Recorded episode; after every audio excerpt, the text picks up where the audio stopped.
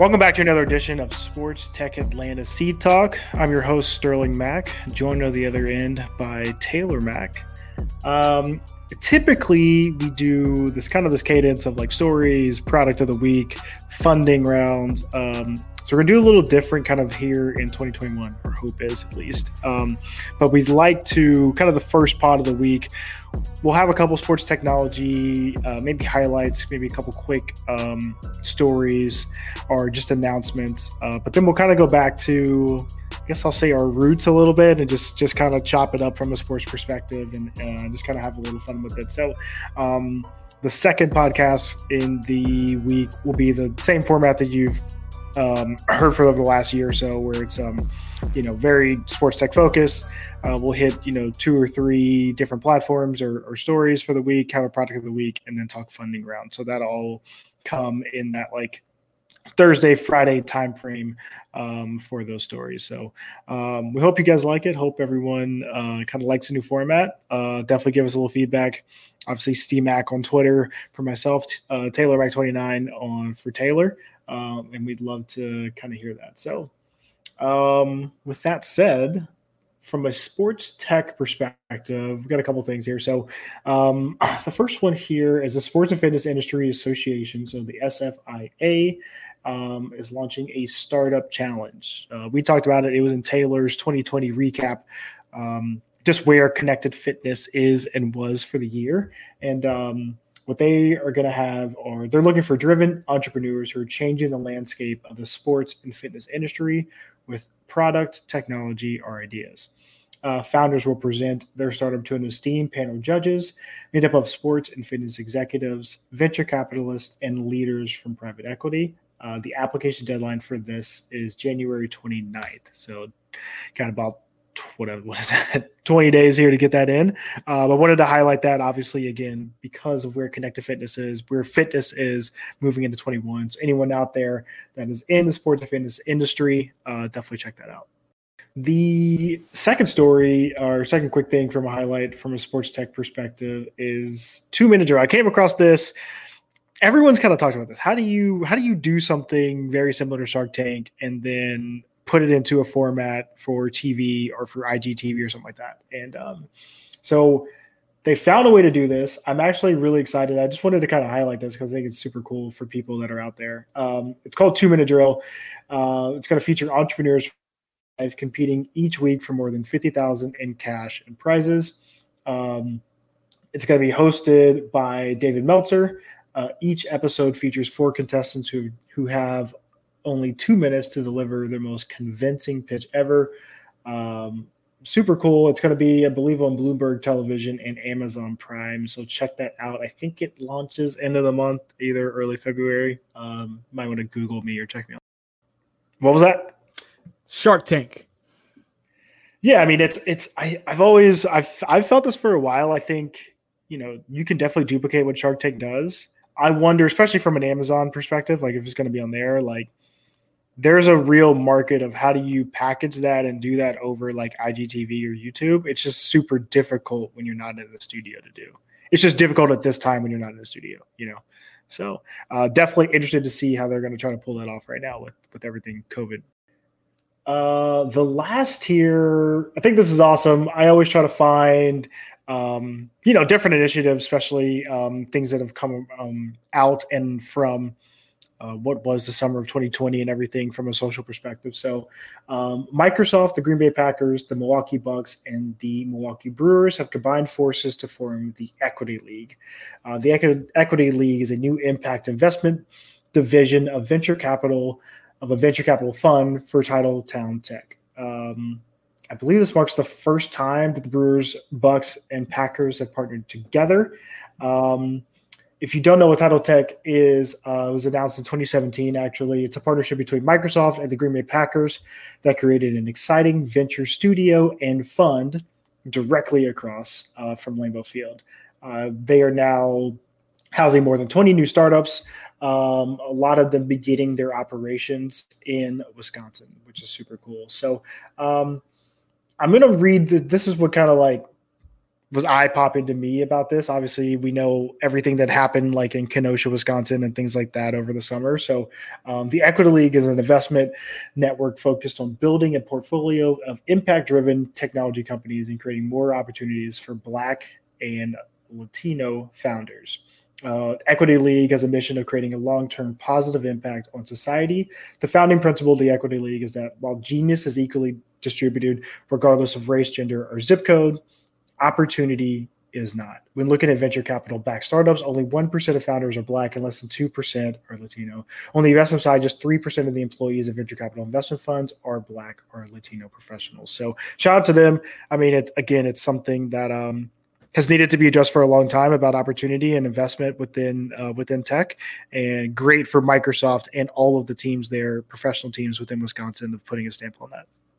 I got to go in the opposite direction, Sterling. Uh, I find it very ironic. This is one of those like to me, this reads off as I'm checking the box from the corporate standpoint, like we're doing some outreach. Because let's let's let's let's break it down. Let's let's break it down. We're gonna do an equity thing for minority founders and, and minority startups in Wisconsin. That's like me saying I want to have a United Negro College Fund. I'm gonna start that up, and we're gonna do that in South Dakota. It's just there's not a lot of black folk there, if you get what I'm saying. That's that's the point I'm getting at. And it's like it's cool you're teamed up with the Packers, you're teamed up with the Bucks and the Brewers, but why wouldn't you start with Atlanta? Why wouldn't you start with Charlotte? Why wouldn't you go with a more populated or densely area, dense area of of more ethnic community of you know African Americans or, or or just different people of color. That's my only thing. I like where they're going with it, but I'm just like it, it, you're starting. But you got to think right because Henson, of... Henson Henson got pulled over in Wisconsin just for shopping. Buddy, buddy had the cops coming at him just for trying to get some jewelry. So Wisconsin is a little bit Wisconsin. I'm just just questioning a little bit. This looks like a check think, checking the box. I, I, I understand where your your passion comes from there. I think what this is is a really expansion on what what Microsoft and the Green Bay Packers had done, right? Because they had started Title Tech or Title mm-hmm. Town Tech, excuse me, uh, back in 2017. Because of that, I think the feeling was like, all right, we've got this this venture fund, we've got all these tech companies. Like, how can we make uh, a social impact within our own community? I think that's the, the thing. Sometimes is we get bogged down about like going and reaching and finding all right where's the most populous area for like minorities or disenfranchised people? Mm-hmm. right? So atlanta charlotte houston something like that right? Miami new york. Uh, but then you are kind of forgetting about people in places like wisconsin right? I, I true the numbers right are not going to be the same uh, from a minority perspective as it would be in atlanta uh, per se, just use Atlanta as it would Wisconsin. Well, but I think right. making an impact where you are, right, making an impact where these teams are, I think is is just as important as it is doing something like in Atlanta. No, I'm I'm, I'm with you there, but I, I, would think it would be a little bit more genuine from my standpoint. I, I know they had to start with with the Green Bay Packers, but if that was really the case for me, I'd be like, all right, so you started in Milwaukee, Wisconsin, all right, then the next you kind of had a, a partnership with something out in like say uh, Omaha, Nebraska. You're going into these areas where you're more underserved for the Latinx community, for the African American community, and you're like, okay, well, we this is the initial start partnerships that we're going to start up with. We're going to go from there. Obviously, I understand it's pro pro teams. Let's go, you know, find pro teams, whatever, in, in rural areas, and go from there. So I'm just like, it just looks to me from a corporate standpoint, where can we, who can we work with in an area where it looks good on paper, and we also don't have to plug that much money because for those that live there, it's not a deep number. That's all I'm saying. But I like the with the initiative because it is true. At the end of the day, the numbers speak for themselves of the representation and the access that people of color have and being able to have their startups and being in the tech world and and and having that funding and that capital behind your uh, venture. So yeah, I'm just you know, I, I look at things with a with a shade of skepticism. Interesting. Interesting. All right. Well, I mean, yeah, it's one of those things. Hey, you know, I got we, the road on tonight. I'm feeling myself before I go watch this uh, this football game. Yeah, and I, it's great transition. I was going to say, I mean, it's just like what we kind of highlighted with the NBA, right? It's it's awesome when you kind of put words to it or put you know figures to something, and it's it's a cool press release. It's another uh, when you start to really make the action. Uh, so this will be definitely something that we kind of follow and, and update here on on, on Seed Talk. Um, as Taylor kind of alluded to there, uh, who you got today, man? Who who are you feeling is going to come out the winner here? Honestly, I respect Mac Jones. I respect Justin Fields. I respect, I respect Justin Field more because he he grew up right down the street from where we where we are we're from, out in Cobb County, uh, the suburb of Atlanta. So I think Mac Jones has been spinning that thing. I think actually he he could be a pretty solid pro, um, not just the you know drafted and immediately going to be a backup like most Alabama quarterbacks are. Um, but he can, he can sling it along with DeVonta Smith out there. They said Jaylen Waddle could come back, but I think that's done for Waddle. If he does, just go straight to the draft. Um, I got, I, I hope Ohio State and Justin Fields can take it tonight because a we repping for the home kid, we repping for the hometown. So you know, go out there and do your thing. People were hating on you, saying you should have been out the first round because you had you know two bad games within this COVID season. So uh, two subpar games. I won't say I won't say you know you can say bad. So I'm pulling for Justin Fields and I'm pulling for Ohio State and Alabama has enough titles. How about yourself? Yeah, I mean, yeah, personally, right? I'm a Big Ten guy. Um, just like SEC people do, right? They kind of pull for the pull for the conference. So I'm pulling for Ohio State. I think um, it's tough, right? The spread is nine. It's kind of gone between ten and nine for the last couple days. I think the difficult thing, if we're being super honest about the game breakdown, is like Justin Fields looked great against Clemson. And he looked great because, I mean, if we're being honest, right? Clemson just doesn't have the same secondary or defense that they've had kind of for a while. But on the other side of that, like, I don't know if that, like, kind of the same thing there. I don't think Ohio State secondary, and they lost a lot. I think people forget, like, you know, Udoka, who went to the Lions, like they lost a ton of guys in the first second round last year uh, out of that secondary, out of their defense. Like, Jeff, Jeff Okudah. Did I say his name wrong? Okuda. You, you said Udoka. This is not Sudoku out here. It is just Jeff, Jeff Okudah. Yeah, that, you're right. Um, and, and, then the it's other one of those where I think that's where Alabama has a huge advantage. Where, you know, like you said, Mac Jones can spin it, and I think spin it in a different way than we've seen from quarterbacks. And you know, we could, I don't know if we want to get into the conversation about Tua and some of the rumors about Deshaun Watson going to Miami right now, but like, it's Mac Jones is the perfect quarterback to play against an Ohio State team that may be not as good defensively. And the big question, like you just laid out, is can Justin Fields do what he did against Clemson against Alabama? Yeah, I think here's here's what's going to change the entire game for Ohio State. Um, no one has thrown to the quarterback if you're if you're the quarterback facing the field. No one has thrown to the quarterback's right side of the field, left side if you're on the defensive side. Patrick Surtain has literally locked up an entire side of the field for Alabama.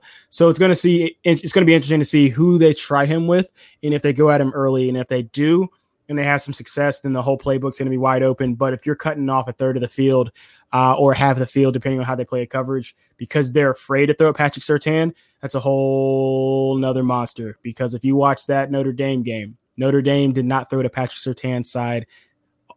I was going to say not once, but I think all but one or two times. Yeah. No, I mean, yeah. I mean, Trevor didn't even look over there. Or um, who am I thinking of? Ian, Ian, Ian Book. Yeah, Ian Book. Sorry. Yeah, it's it's. uh I think that's that's the other part of it, right? Is um, uh, people are making that that case today as well. Like does Justin stay in the pocket a lot today, right? Right? Does Justin stay in the pocket enough to make those plays, or is he healthy enough to kind of get out and be be that super athlete that he is?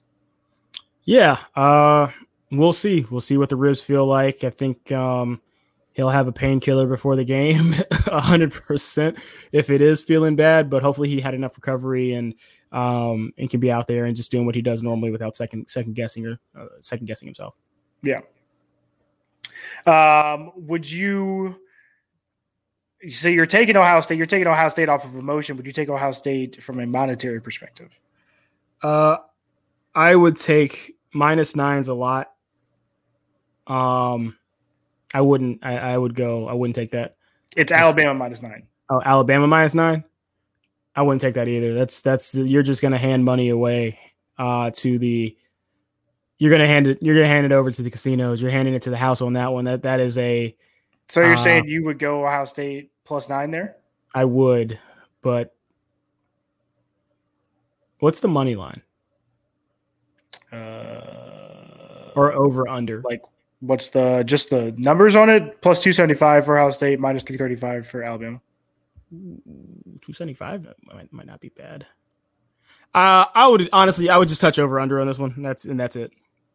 At seventy five. Yeah, I would just touch that and I take the under. Yeah, seventy five is high. 75 feels high, but it's also like if they both get going, because I no think I, I, 30, 30, I think Alabama 30. can score at will. They can. They scored 30, what it's 38 to 36 points a game. So you're right there at the line, um, pretty much. And so that's a lot of points, and it's the biggest stage. It always comes out like this. I mean, it'll be a shaky first quarter because everybody's gonna be nervous a little bit. Justin Fields will be out for the revenge tour, so he could come out like gangbusters out there and just you know be slinging the thing. So I would take the under because it's a championship game. Emotions. It's, it's the first time crowds are going to be an actual factor for both of these teams all year. So I, I think people kind of forget about that. It's going to be good weather. It's Miami, a little bit cool from what I've from what I've seen. But really, if you think about it, yeah, first time you've had an actual crowd. Um, because it was limited attendance in Indiana and Miami's had it structured all season from a Dolphins game and Miami Hurricanes game to have as many as as many fans as they can, but at a socially distanced level. And obviously they're gonna they're gonna squeeze in a little bit more tonight. So um, it's gonna be interesting. It's gonna be a good game. How about yeah. what are you what are you thinking from the from the betting perspective?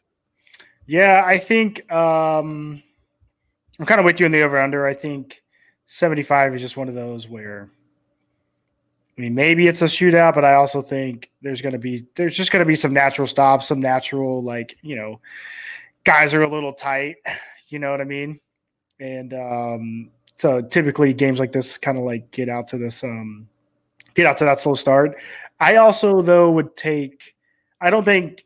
I think Alabama's going to win, but I don't think they win by more than a touchdown. Yeah, I agree with that. Well, if anybody wins, it'll be by three or four um, something like that. But I, am yeah. hoping Ohio State can pull it out. I think, yeah, I don't, I, I don't think it'll be a blowout, but you know, you never, you never know. Um, but we'll see. Excited to watch that here. Hope uh, again. I'm rooting for the Big Ten here. Uh, what did you think about last night? What did you think? I guess first and foremost, right? Like we're gonna continue to see Baker Mayfield on a ton of commercials. Oh, of course, his commercials are hilarious. They actually are. People try to hate on it. His commercials are great. Yeah, they're good commercials. If you're hating on it, you're just hating on yourself, and you're you're just trying to very hard hard to not admit. You're trying too hard to not admit that they they're enjoyable. It's a family friendly, you know, not it's not borderline to the to the cheesy in some aspects, you know. But the I think it's, one it's is funny. The, to me the best one is the book club one. Oh yeah, that and the security one. I like security. I I like the um you know they're having a he's going to have people over and then it starts raining and he's asking for help to to cover up all the seats and obviously it's a 70,000 seat stadium but it's his home. So yeah, I think they're funny, but on last night's game, I think we saw possibly the the end to Big Ben. I think they'll probably obviously he's going to come back, but I think you draft a quarterback and then you you allow Ben to um slowly hand the reins over next year um to the new quarterback after you know he sits for like the first half of the year. But I think that's the only thing that makes sense for that team because it's time. Um, and a lot of defensive breakdowns that, that, that I saw, you know, from Twitter standpoint as people running through some plays. It's just it, it, it's a regime change that might need to that might need to turn over. Unfortunately, you know, um, he's with Tomlin being one of the most successful black coaches in the history of the NFL, especially with his consistency year in and year out but uh, I think you kind of hit the Mark Richt effect a little bit with you know what you're going to get. Like like Georgia fans used to know, we're going to have a 10 win season and go to the Outback Bowl. So you know you're going to have uh, an 11, maybe 10, 10 win season as well. Go to the playoffs, and I mean they had 12 wins this year, but go to the playoffs and then hope to win that either divisional game or wild card game. Yeah, I mean, you look at it; their last two um, two games at home in the playoffs against the um, the Jaguars and now the Browns. Right, they getting up over forty points. Um, just not what you are accustomed to from a Steelers team, especially like a Steelers defense. Um, I think the Big Ben part is is really interesting, right? So from a like roster signing base perspective and then his restructure. So his cap hit just total, right? All those numbers together is $41.2 million. which is wow. And then if you just get off of it, right, it's 22.2 to get to do that. So 22.2 from a dead cap uh, perspective. So, um, yeah, it, it, felt like it. You saw him kind of crying on the sideline, and him and Pouncey, who've been together for a decade here, um, kind of sitting on the on the bench there after the game. Tough scene to kind of see uh, that that feeling of the finality. We always talk about the finite time that you have to play and be an athlete. Uh, obviously, Ben's done it for a long time here. He'll be 40 next year. Um, or no, excuse me, I think he'll be 39 next year. So, um, but yeah, tough. I, I, think tough for the Steelers too, where they've they've dominated this division and continue to dominate this division, but feels like they cannot get over the hump in the playoffs. Is that to your point? Is that a little bit of Tomlin? I thought Tomlin was terrible last night. Um, like you just said, he's been one of the most successful black coaches uh, here for over a decade and a half. But at some point there, I mean, not to not go for it there at the beginning of the fourth quarter just felt just super strange. Regardless of like different analytic points. Like you had a little bit of momentum. You're down, I think at that point, 12 or 13 points.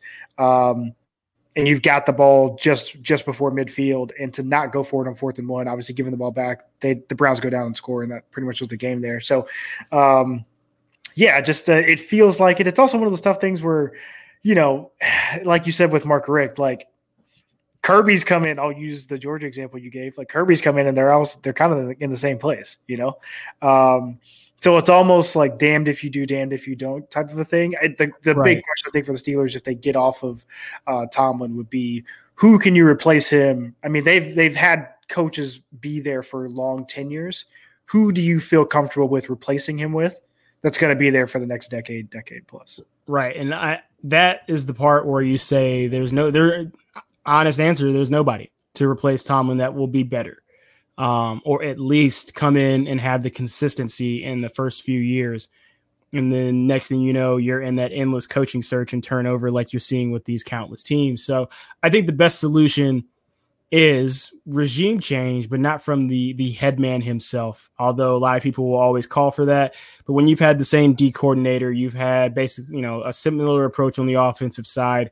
You need to shake it up from your coordinator standpoint and bring something in that's going to allow these players to to or you can utilize your players from the defensive end at a at a better at a better rate and put them in a position to win because last night they were not put in that position.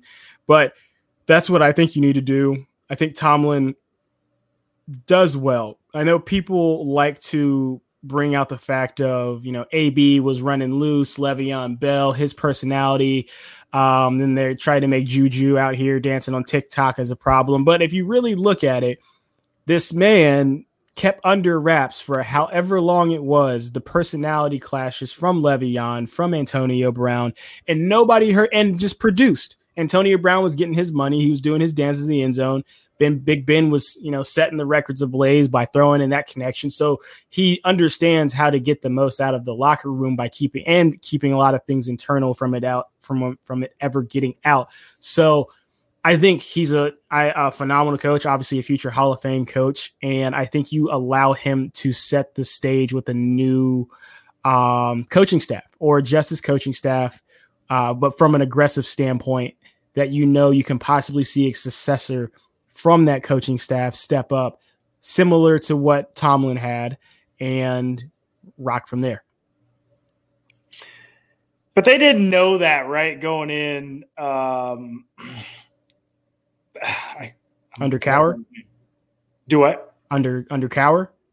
Yeah, I mean they. I mean because Cowher just kind of stepped away, and um, you know, they had tons of success. I mean, obviously, I think they also like candidly, the Steelers are incredibly progressive, and um, I think they wanted to to be on the progressive side from a head coaching perspective. So Tomlin was like maybe perfect. To he was he was in the right position at the right time, but in the same sense, like I don't think they expected Cowher at the time to step down.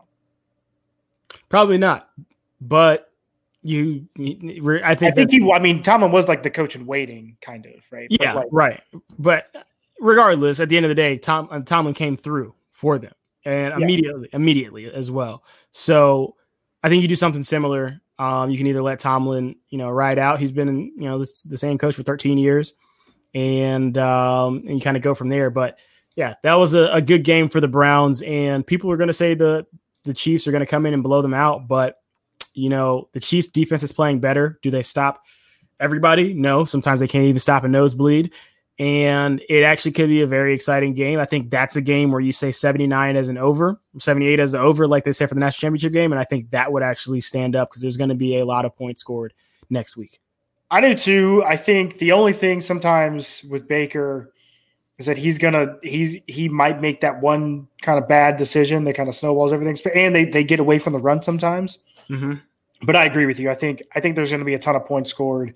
It's all about can you somehow figure out a way to try to slow Pat Mahomes down, which is um, a really really tough thing there. So I'm excited. I mean, next week should be incredibly fun. I thought this week was, you know, was pretty good. I think the best game of the day or best game of the weekend to me was um, uh, was the uh, Colts and Bills, and it, it feels like the, every game of Philip Rivers' career, he is down four or seven points with a minute 50 left on the clock with no timeouts.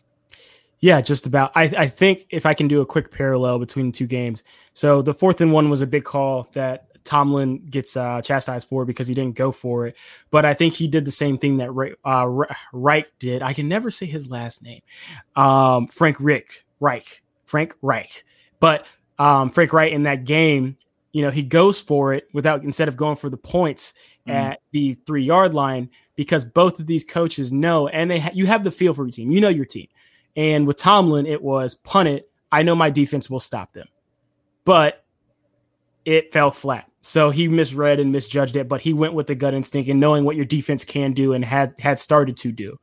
And so that's what Reich also believed. But then the Bills just drove the ball about all the way down 90 something yards and scored or kicked the field goal, one of the two, but got points out of it. And it's just like do you take that? That's where you play the analytical game and just like you know you go for it on four for one because it's no brainer, or do you trust your? That's why you're a coach. Do you trust your gut feeling as a coach? Yeah, and that one felt different, right? It felt like they need points there. Being and talking about the Colts there. Also, they had the right play. I mean, the corners all sucked up. They're looking for Jonathan Taylor to get the ball, and the play was there. It's just a bad throw by Philip Rivers. Um, so, yeah, I mean, I think the biggest play of that Colts game was the offsides. Uh, yeah, it was. Are you, are you talking about in the second quarter?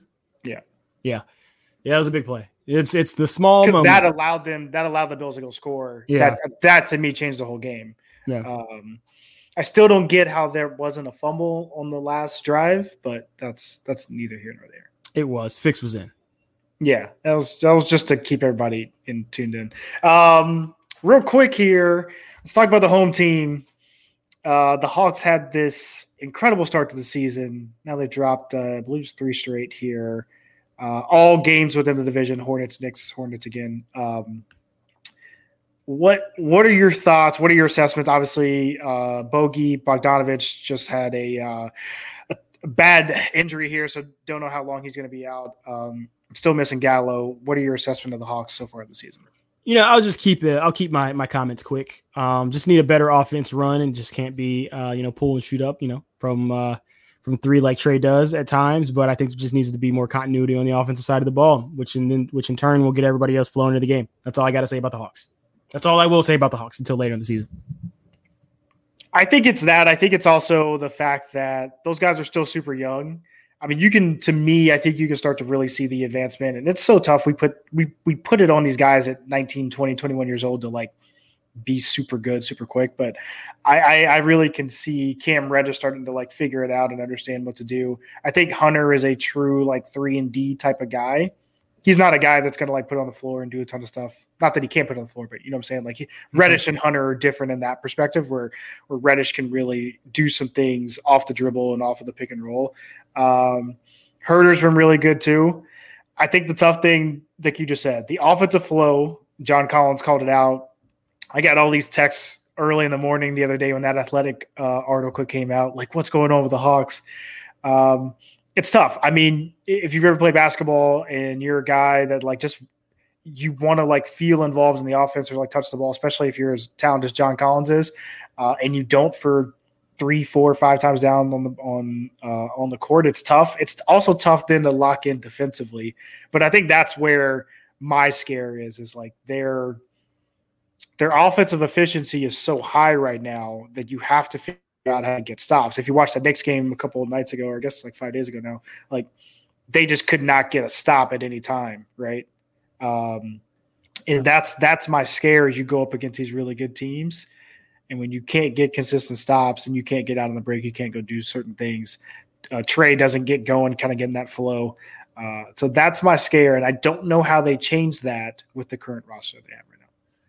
Yeah, I'll give you a better breakdown for him as I, I got to continue to watch him, but I don't think any defense in the NBA right now is stopping anybody. It's like 120 points a game. That is true. That is true. The Nets gave up last night like 127 to OKC, which is the worst def- which is the worst offense, excuse me, in the league. It's an all-star all-star game every day.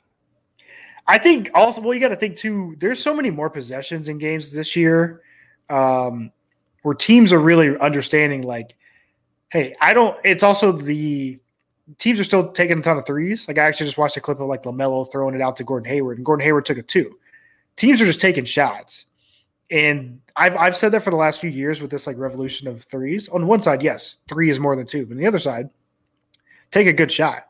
You know what I mean?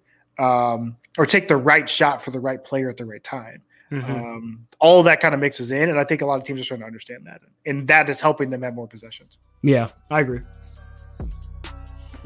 Um, those are the uh, those are the big sports topics we wanted to hit. Um, like I said, we'll do this format, kind of like chop it up here. Um, early part of the week, later part of the week will be strictly sports technology and funding and things like that. So we appreciate you checking us out here on Sports Tech Atlanta Seed Talk. Again, that's Taylor Mack, Taylor Mack 29 on that side. I am Steve Mack, Sterling Mack over here. Rate, subscribe, definitely follow us. We appreciate it. We'll see you in the next episode.